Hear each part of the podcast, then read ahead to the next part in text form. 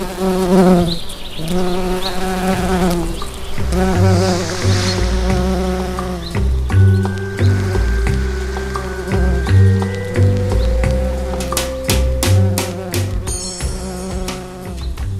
fan säger han denna gång har många säkert undrat i tysta då jag berättade att jag lovat sommarprata i Radio Vega. Jag är den omtalade före detta VDn på Viking Line.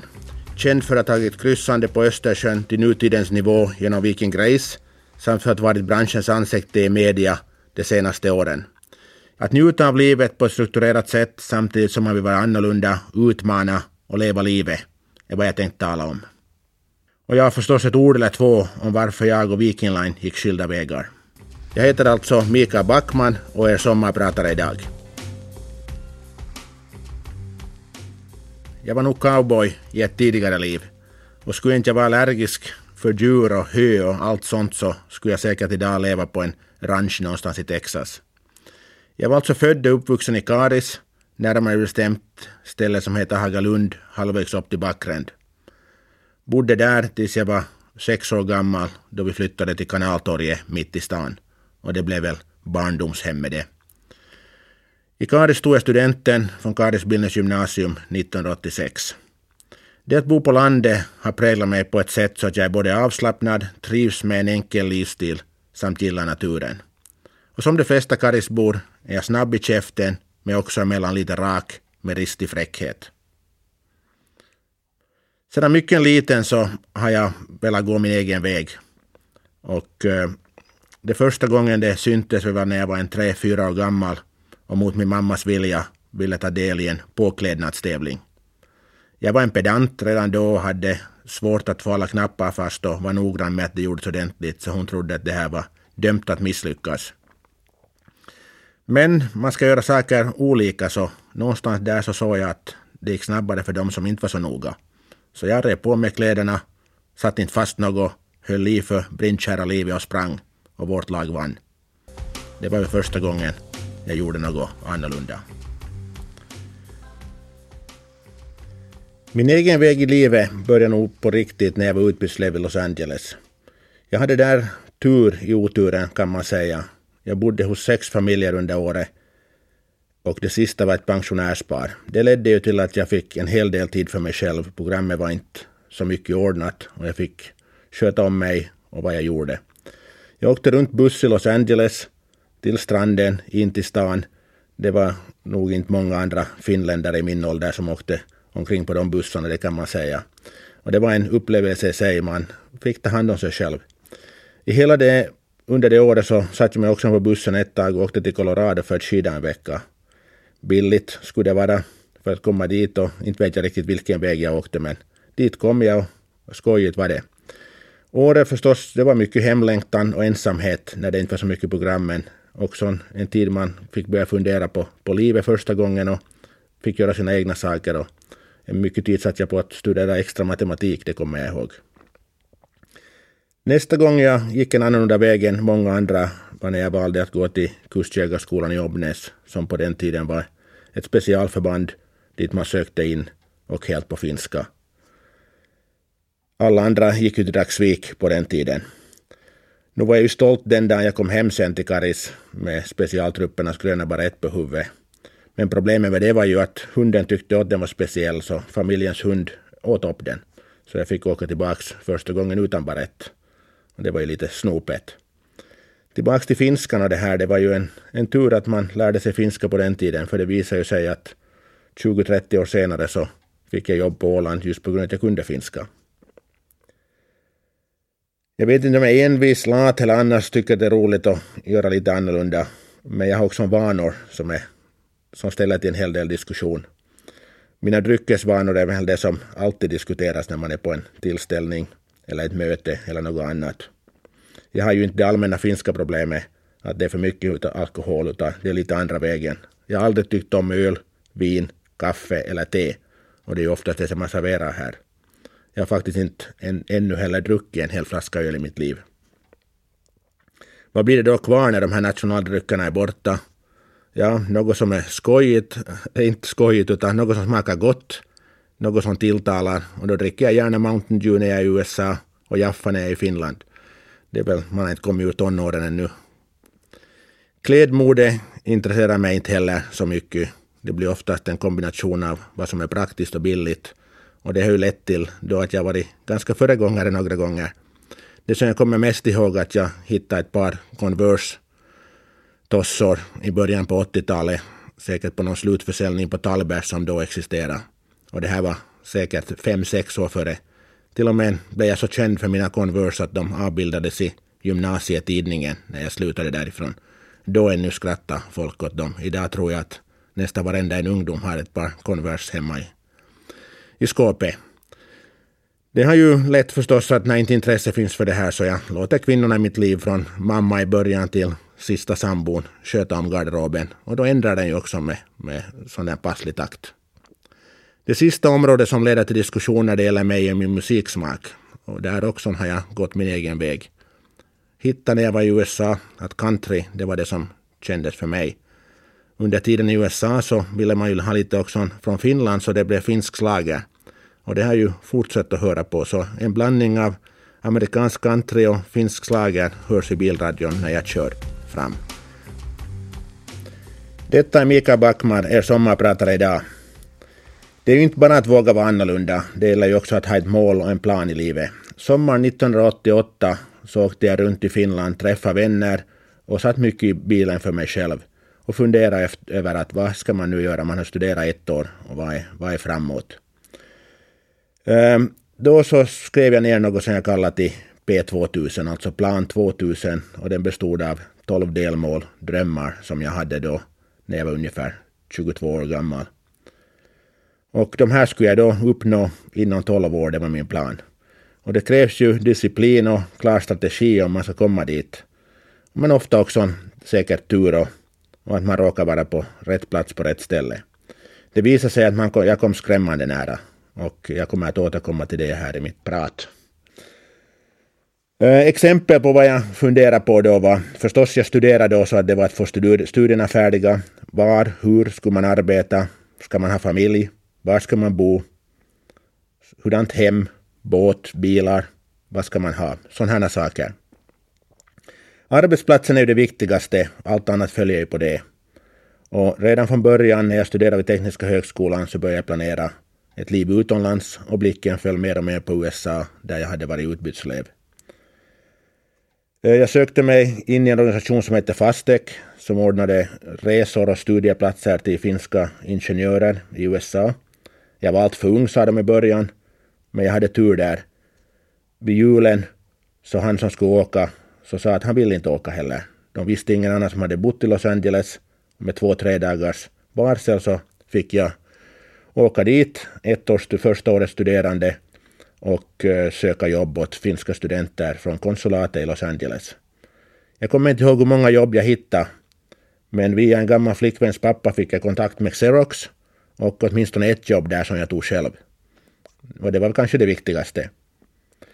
Ehm, efter sommaren 89 då som jag var på, på Xerox där så nästa vinter så, så såg jag att Hewlett Packard sökte finska studerande till Silicon Valley Eftersom jag varit redan på konkurrenten Xerox och skrev lite amerikansk resumé så, så fick jag den platsen. Och då tänkte jag att nu passar det väl att stanna lite längre. Så att jag sökte samtidigt in till, till UCLA, University of California, Los Angeles och eh, började studera där på kvällarna i en kvällsskola som då dög som kurser mot mitt diplomarbete här i Finland. Under den tiden så jobbade jag också för Polar Design, ett finskt bolag som sålde möbler i Beverly Hills. Och det var faktiskt ett riktigt äventyr. Vi fick köra ut möblerna på kvällarna och nätterna till, till kända folk som bodde i, i Beverly Hills och Bel Air. Fick se en del hur, hur folk kan leva och också hur man kan förstöra sitt liv. Tills det slutade med att jag hade inga mera studievisum, arbetsvisum, praktikvisum och satt mig på flyget och jag kommer ihåg att jag tittade ut genom fönstret på Los Angeles och funderade att kommer man tillbaks hit en dag. Så var man då tillbaka till Finland igen en gång. Jag blev färdig diplomingenjör, men blickarna var nog hela tiden på att ta sig tillbaka till USA. Ehm, det är ju tur, som jag sa tidigare, säkert att man är på rätt ställe, men man måste nog också vara duktig. Och som man får säga så här i efterhand så tror jag att jag var ganska duktig på vad jag gjorde och det gjorde, var säkert då made a difference. Jag kom som konsult till Silja Line. De var ganska snabbt och gav mig fast anställning. Och ungefär ett år efter att jag kom dit så hade vi ett möte uppe på Levi i Lappland. Och där hade jag varit lite stor i truten igen som man är från Karis. Och eh, hade sagt åt vice vdn att jag ändrar inte min, min åsikt på en fråga. Mötet fortsatte och bara några minuter senare bad han mig komma till omklädningsrummet. I det skedet trodde jag att karriären var slut på Silja Line och det kanske skulle varit bättre att ha håll i munnen. Det här var Harry Kulovara. Många av er har säkert hört om honom. Han satte sig ner, tittade ut genom fönstret och sa att det är jävligt kallt här uppe i Lappland. Och eh, hur skulle det vara att jobba någonstans som det är lite varmare? I samma veva berättade han att han tänkte flytta till Royal Caribbean Cruises Limited i Miami, började jobba där och frågade om jag ville komma med. Jag vet, det tog inte många sekunder, jag var väl 26 år gammal, att bestämma sig att jobba för ett kryssningsbolag i Karibien var väl inte så hemskt icke-lockande om man säger så. Fru och barn med på flyget, alla dit och det blev 14 år med, med Royal Caribbean. Nyåret 2000 firade jag på deras kontor i Miami och det var ju då som Plan 2000 skulle vara färdig. År 2000 kom alltså. Jag hade otroligt nog uppnått nästan allt jag tänkt mig 12 år tidigare. Arbete, ja, jag var inte VD som jag kanske hade önskat då, men att vara vice VD på Royal Caribbean i Miami räckte nog. Familj, fru och två barn. Jag hade tänkt mig 12 år tidigare att jag skulle bo i ett kristet land, kapitalistiskt, med subtropiskt klimat, där man pratar engelska och nära, nära havet. Jag tror att Miami är ganska nära det.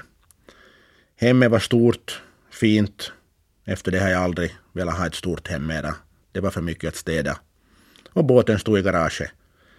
Så man kunde vara ganska nöjd. Man var 34 år gammal.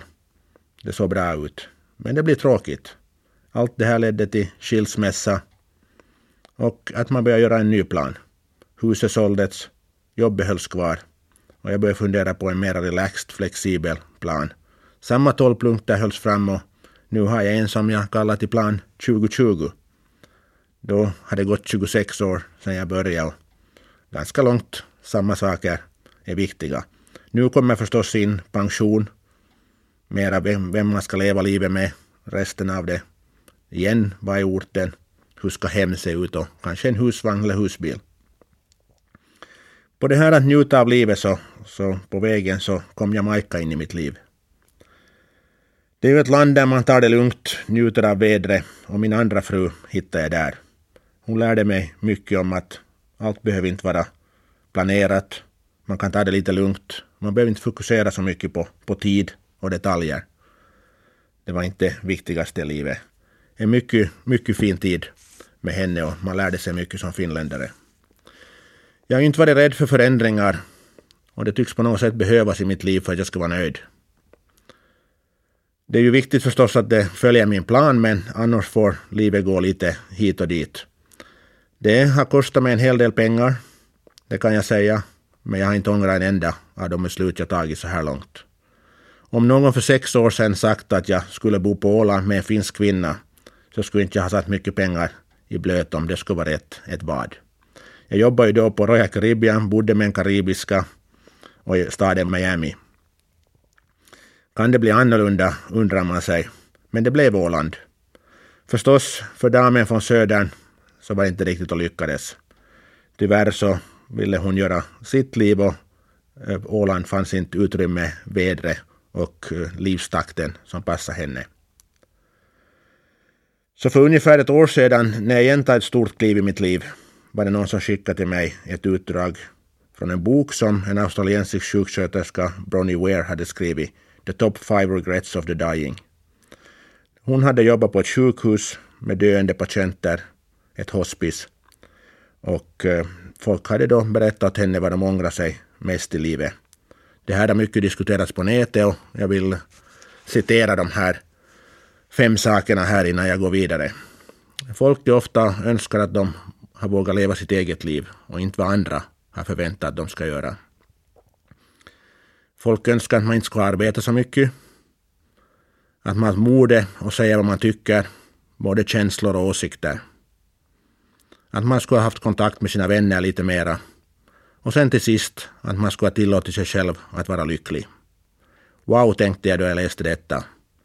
Är det inte så att vi alla bara kör på i vårt dagliga liv med samma takt och egentligen inte stannar och funderar på vad vi egentligen vill göra?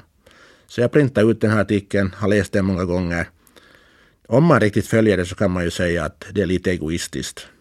Men vems liv är det frågan om kan man ju tänka sig. Jag tror att mina föräldrar hade säkert läst något tidigare, för de var nog experter på att gå sin egen väg och eh, göra vad de vill i sitt liv. Jag hade förmånen att växa upp i en familj där min nu bortgångna far levde mycket enligt principen My Way och hemma hos oss var man måna om att njuta av livet. Just nu och här.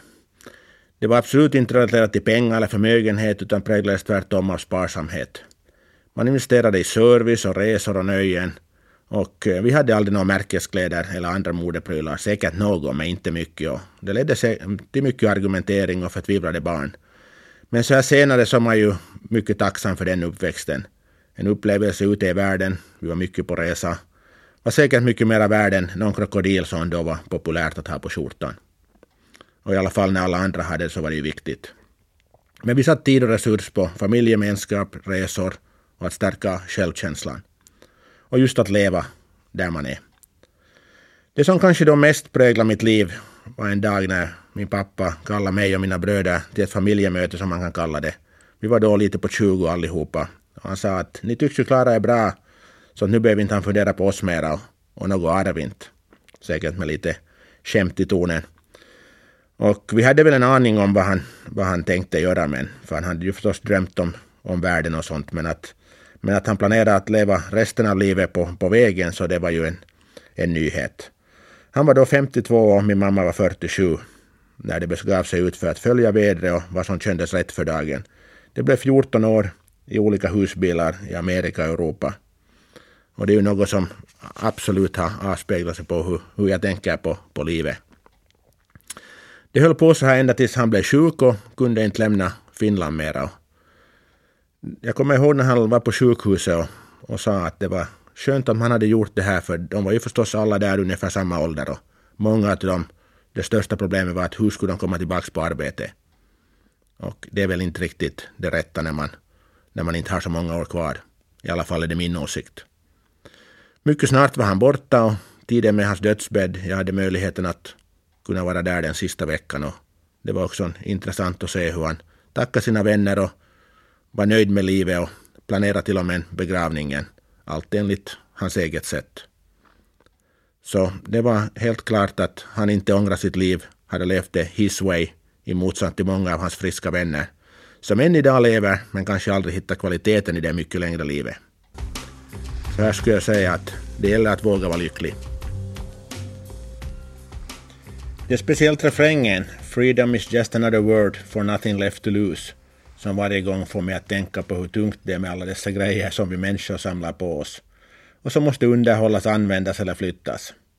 Det är annars Mikael Backman, en sommarpratare, som ni har här idag, ifall ni nyligen kom med i programmet.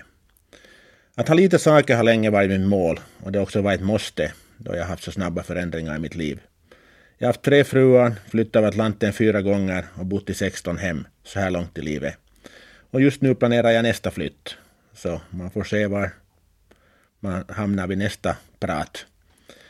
Jag tror då att det blir på den här sidan av Atlanten först. Kanske USA senare i livet. Eller jag är nästan säker på att det blir där en dag. Jag har ju stugan där, om man kan kalla det så, högt upp i ett höghus. Men det är väl dit man åker på semestrarna, som vi finländare kallar för stugan. Jag har inte på något sätt uppnått mina föräldrars nivå här. Corporate life i USA ger inte den frihet som man kanske alltid önskar sig. Men när jag har kunnat så har jag försökt gå mina egna vägar och med ålderns rätt kommer jag säkert göra det ännu mera. Det är ju tungt emellan både privat och i arbete, men känslan när man sen är där dit man vill komma så är enormt fin. Så därför att bli tillsänd den här artikeln som jag refererade till här tidigare bestyrker på många sätt att man ska ta det som man vågar ta det stegen i livet som man vill och leva i nuet. Vem man lever med har ju också sin betydelse. Och eh, som ni hört så har jag ju aktivt jobbat på det under mitt liv. Inte något som jag ångrar nu och säkert inte i slutet heller. De senaste, på, senaste fem åren på Viking Line så gav mig två kvinnor till i mitt liv. En sambo och en dotter. Och jag kommer aldrig att glömma dessa och när jag någon gång sitter på hemmet så kommer jag säkert att, att nämna dem båda. Dottern funderar ni säkert, vad är det? Ja, det var Grace, Viking Grace. Känslan den helgen som vi tog emot fartyget från varvet och sedan presenterade henne till, till gästerna så kommer säkert att vara höjdpunkten länge i mitt arbetsliv.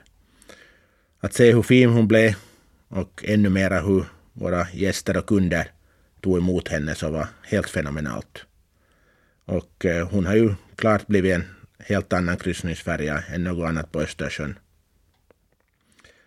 Vi jobbar på Viking Line hela tiden med att förbättra henne och kontinuerligt göra produkten till det ena och det. Bland det sista vi gjorde var ett, ett avtal med en stor internationell kedja på att bli den första, deras första butik och första flytande butik i världen.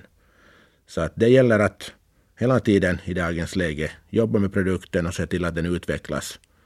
Och eh, Grace är för tillfället överlägsen på marknaden. Den andra kvinnan som kom in i mitt liv de här senaste åren så var min högra hand under hela projektet med Grace.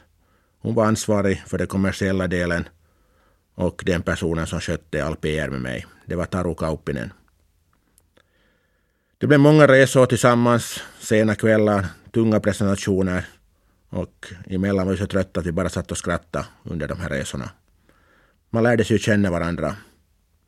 Och någon någonstans på, i projektet på vägen så började jag märka att den här kvinnan var lite annat än bara en projektchef för, för Grace. Så fort fartyget var klart och den pressen var undan så märkte vi att vi kanske borde börja ett förhållande. Vilket vi gjorde och idag är vi sambor. Stora skillnaden här är att för en gångs skull i mitt liv så är den jag älskar också min bästa vän och det är speciellt, åtminstone för mig. Jag trodde inte det var möjligt och nu börjar jag förstå varför en del människor som mina föräldrar kan leva med per, samma person så länge som de gör. Det tyckte jag att var underligt förut. Ja, och så var det detta med Viking Line. Många funderar nog varför jag inte är där mera efter en enormt lyckad lansering av Grace och, och ett nytt kryssningskoncept på Östersjön. Och när resultatet också hade svängt för bolaget så kan det ju vara underligt. Sanningen är den att jag och styrelsen var och är nog från två helt olika världar. Och kulturchocken blev till sist för stor. Man kan säga att det till och med kändes ohälsosamt för mig att, att stanna. Styrelsen vill operativt leda bolaget och då finns det inte plats för en stark VD och ledningsgrupp med egna tankar om hur produkt, och bolag ska tas framåt. Vi var inte egentligen överens om allt för mycket och Viking Grace personalpolitik eller hur man kommunicerar externt och gör PR, så där förstod vi inte alls varandra. Nu har man då en VD som verkställer styrelsens önskningar och som inte gör något som kan ställa till svåra beslut eller större förändringar i bolaget. Och det här är ju tryggt. Så jag önskar i det här skedet Viking Line lycka i framtiden. Som jag tidigare sa så är jag mycket nöjd med, med tiden hos Viking Line och skulle jag få den här frågan att gå dit igen som jag fick 2008 så så skulle jag ta den. Eh, leveransen av grejs och eh, ändringen i mitt privata liv så, som jag sa tidigare, så är något som inte jag vill byta bort. Då är vi ju då båda lediga. Både jag och Taro gick ungefär samtidigt från bolaget. Vi har inga barn som vi behöver hålla reda på varje dag, så vi börjar planera att vad gör vi nu? Och det blir en resa runt Europa med svängning någonstans i Kroatien som inleds om några dagar när det här programmet kommer ut så har resan redan gjorts. Så förhoppningsvis är jag ytterst nöjd med den och det tror jag att det blir. Vi, kommer att, vi har inte något så hemskt planerat utan kommer att följa solen och humöret på morgonen. Då får jag det här skedet tacka er för att ni har lyssnat till mig och samtidigt önska er en fortsatt glad sommar. Speciellt till min mamma Märta och de två äldsta barnen Robin och Nicole som jag vet att hör på programmet just nu. Detta var alltså Mikael Backmar, er sommarpratare idag.